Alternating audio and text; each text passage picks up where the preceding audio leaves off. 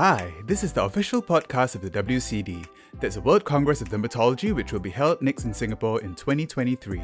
I am Dr. Etienne Wang from the National Skin Centre of Singapore and I will be your host for this podcast. You can listen to us on Apple Podcasts, Spotify, Pocket Casts, and wherever else you get your podcasts. In this in this podcast, I'll bring on dermatologists and skin researchers from all over the world to talk about all things dermatology. And today I have my resident co-host Sashen back to talk about a derm topic of interest. Sashen, what do you have for us today? Hi, Etienne. Great to be back here today. So, today it's a topic that I hold very dear in my heart, and that is empowering patients. Now, specifically, I thought we could look at uh, empowering patients to use sun protective behavior. Wow, that's quite interesting. In, in what way? Yeah, so I think first looking at the problem, I was looking at some of the data in Singapore, and in fact, there was also a study done uh, at the National uh, Skin Center, which looked at sun protective behavior in Singaporeans. So, for example, certain factors like being male, um, being Indian, having history of diabetes were predictors of lower sun protection scores. And there were certain variables that also predicted um, patients having longer average daily hours of sun exposure. For example, being younger, younger adults, male, having a darker skin type, or a lower education level. So, I came across recently this app that actually uh, was used in Germany to motivate uh, students, young adults, to protect their skin from the sun, basically. And it's called Sunface. It basically uses the concept of a selfie, something that's you know used all over nowadays, and it ages your selfie based on your skin type and how much sun exposure you're exposed to. I actually tried it out myself just last week. I must say that it really motivates you to think about the damage that ultraviolet radiation could do to your skin. Um, basically, you upload a selfie, it asks you to select your skin type, and you can select the amount of radiation. For example, if you want to see what your face would look like in, say, 10 years with um, sunscreen use or without sunscreen use, it applies, it's almost like a filter that uh, applies these either blemishes or wrinkles or signs of photo aging and photo damage to your skin. Now, when they tried this out in a team in Germany, they did this to secondary school students and they mirrored these students' images on this app and modeled it.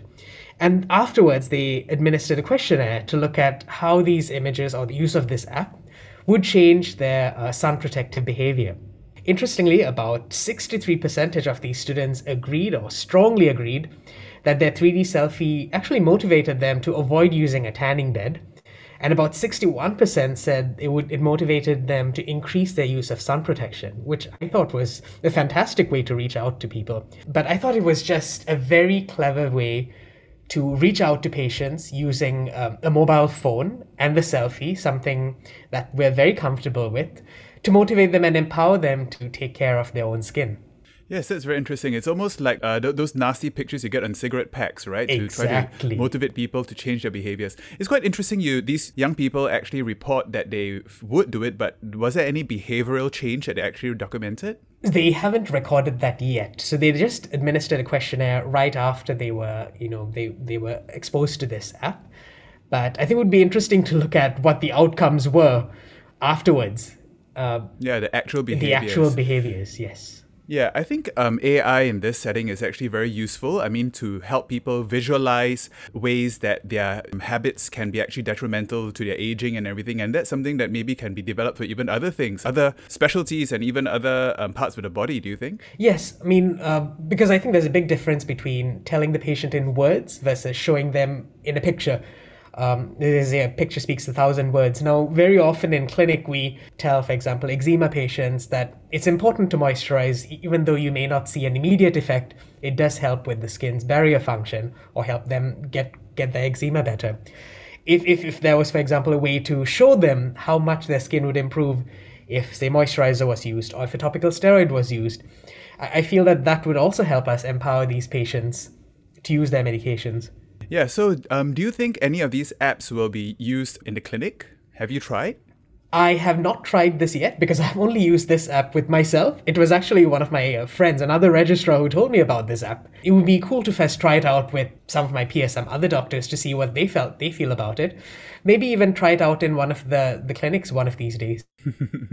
okay, yeah, that's very interesting. I think I think we, we have to watch this space and the use of AI and patient motivation. Okay, thank you, Sashen, for this very interesting piece of news. Thank you very much. And now, actually, I have one of the authors of the study you mentioned earlier on, Dr. Yew Yik Weng, for the next segment. Wonderful. Looking forward to hearing his interview. Okay, bye. Bye. I'd like to invite Dr. Yew Yik Weng, who's a consultant dermatologist at the National Skin Centre in Singapore, and my colleague. He's also the head of the Eczema Clinic, and he recently completed his MPH, his Masters of Public Health, and a PhD in atopic dermatitis. Welcome, Yik Weng, to the podcast. Hi, hi everyone. Nice to invite me over here. Yik Weng, first of all, co- congratulations on your PhD. That was a lot of hard work. Yes, uh, thank you so much. Uh, it has been a journey, I must say.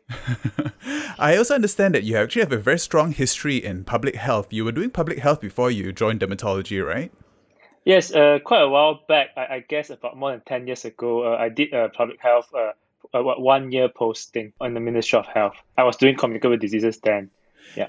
Do you think your training there has um, helped you in your in dermatology? I, I think it definitely has. Uh, it enables me to have a, a viewpoint, uh, a more a holistic, a broad viewpoint. And subsequently, when I come back to clinical medicine, I'm able to both uh, bring certain principles and concepts into the day-to-day clinical practice that I, I'm I'm doing right now. Yeah. So you did do a master's in public health as well, right? Uh, yes. Uh, so I mean, in a way, I was fortunate I was given the opportunity to uh, do a Master of Public Health, concentrating on quantitative methods, uh, and that was in 2014. And I was fortunate to, to, to do this MPH in uh, the Harvard School of Public Health, where I feel that the, the good point about this is that I was able to network with people there, and it really broad, broadens my horizon. And, and thereafter, it, it changes how I view things, and in fact, how I analyze things and things like that. Hmm. Uh, do do you have any examples about the stuff that you analyzed while you were doing your MPH? Okay, so uh, some important things that uh, when I was there, I guess, uh, is of course knowing friends and networking, and we really understand what are the challenges and, and viewpoints of uh, the other uh, healthcare systems. Uh, one important things that we, we learned quite a bit was that the use of uh, public available databases uh, in large scale population cohorts, uh, as well as uh, doing cost effective analysis on simple things like, for example, HPV vaccinations, uh, which one of the university departments was doing. So uh, I, I was fortunate to, to be able to recognize the importance of doing such uh, research. Yeah, there's a lot of very, very important information out there, and I think it takes a lot of skill to be able to make sense of all this data. Yeah, definitely. Yeah, and what made you decide to do a PhD? After I finish my MPH, I always feel that perhaps could I take one final step further to further my my, my training in research, uh, having it in a more structured format. Of, of course, it's, it's like you mentioned before, it's a, it's a long commitment. I, I'm sure you you can fully empathize with the situation. It is a long commitment, yes. and I was fortunate that I was able to uh, uh, pursue a, a, local PhD right next to NSC, which is uh, Lee Kong Chian School of Medicine and that uh, allows me to pursue a PhD at, at the same time uh, uh do my day-to-day work as a dermatologist at National Skin Center. Can you tell us a bit about what your PhD thesis is about? So uh, my PhD thesis was about actually the relationship of uh, adiposity and atopic dermatitis using a general population cohort, and this general general population cohort is the Helios cohort uh, at LKC itself. And I mean, it's actually uh, I mean, I've been very interested in disease association or atopic dermatitis, it being a very common, most common chronic inflammatory skin condition. And there are a lot of disease associations, and always have a few, and I've read from various epidemiological studies that they are related. And so I proposed this topic uh, to my mentor, who, who is an expert in epidemiology as well as uh, in cardiovascular uh, diseases and I'm grateful that they he really took my topic and I could really study in depth evaluating this association.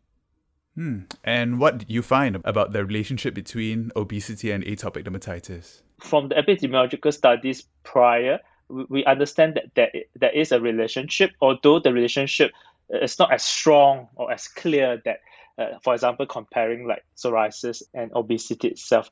In this particular PhD, we look at different aspects. We look at the genetic risk factors aspects. We looked at the skin physiology uh, among obese uh, participants. We also look at skin microbiome as well as uh, serum proteomics. So uh, from the PhD itself, we, we noticed that certain genetic risk factors for obesity are also related to atopic dermatitis. And in obese participants, we noticed that they have uh, increased transepidermal water loss as well as a decreased skin surface moisture. And most importantly, we also noted uh, char- characteristic skin microbiome changes in the obese participants over the moist sites. So these are just a beginning as, as the PhD actually generates certain info that's just the beginning. And I'm also looking forward to evaluating some of these early findings and hopefully we can lead to something better understanding of the pathophysiology of atopic dermatitis. Mm, that's super interesting. And right now, you're also the head of the eczema clinic in NSC. What are the main challenges you find in treating eczema these days? I mean, eczema is, is a, the most common skin condition, and, and I myself have eczema as well. Eczema patient often suffers from itch and pain, and sometimes uh, it appears on eczema can be on cosmetically obvious uh, body sites, and actually it can lead to low self-esteem and have caused a major burden on psychological health. I think the greatest challenge is actually ensuring compliance of uh, skin uh, protective habits, skin care habits, because often we just can't give them a magic pill and expect the eczema to get better we often require the patient cooperation to, to also uh, avoid certain harmful skincare practices and moisturize their skins. And as a patient myself, or, or as someone who has eczema myself, although I, I fully understand the importance of doing all this, but sometimes it can be difficult due to our lifestyle habits. It can be difficult to be compliant. So we end up having a lot of uh, patients who eczema could be better controlled. And we are also the, a, a great threat to all this uh, care for eczema patients who also be there are a lot of uh, what we, what I can call it fake news or a lot of misconception that's circulating in social media. Uh, for example, things like they are afraid of uh, topical steroids phobia. They're afraid of. Sometimes I even recently heard that some patients are very afraid of using moisturizer. They think using moisturizer will harm the eczema skin. So these are often some of the challenges we face uh, in trying to persuade all these patients to actually clear up their misconception and to be compliant with that treatment. Yeah. Yes, I really do think that science communication and getting our patients the right information is very important, which is one of the reasons why I started this podcast also. Yeah, it's a meaningful uh, project. I, I, I really, I really like your podcast. Thank you. Um, so you have a very interesting career trajectory in in um, dermatology. What advice do you have for dermatology trainees who are interested in research? I, I think it's important, uh, first of all, to, I mean, I, I've always mentioned that if you are interested in research, always, first of all, find something that you really like and enjoy doing. Uh, that's a good start point. Finding good mentors are important. So, uh, observe what your seniors or those that have gone before you, what, what have they tried. I think in the end, it, it, it goes down to in order to be interested or in order to be uh, inspired in research, there are certain important factors that's essential. Number one is doing something that you find interesting.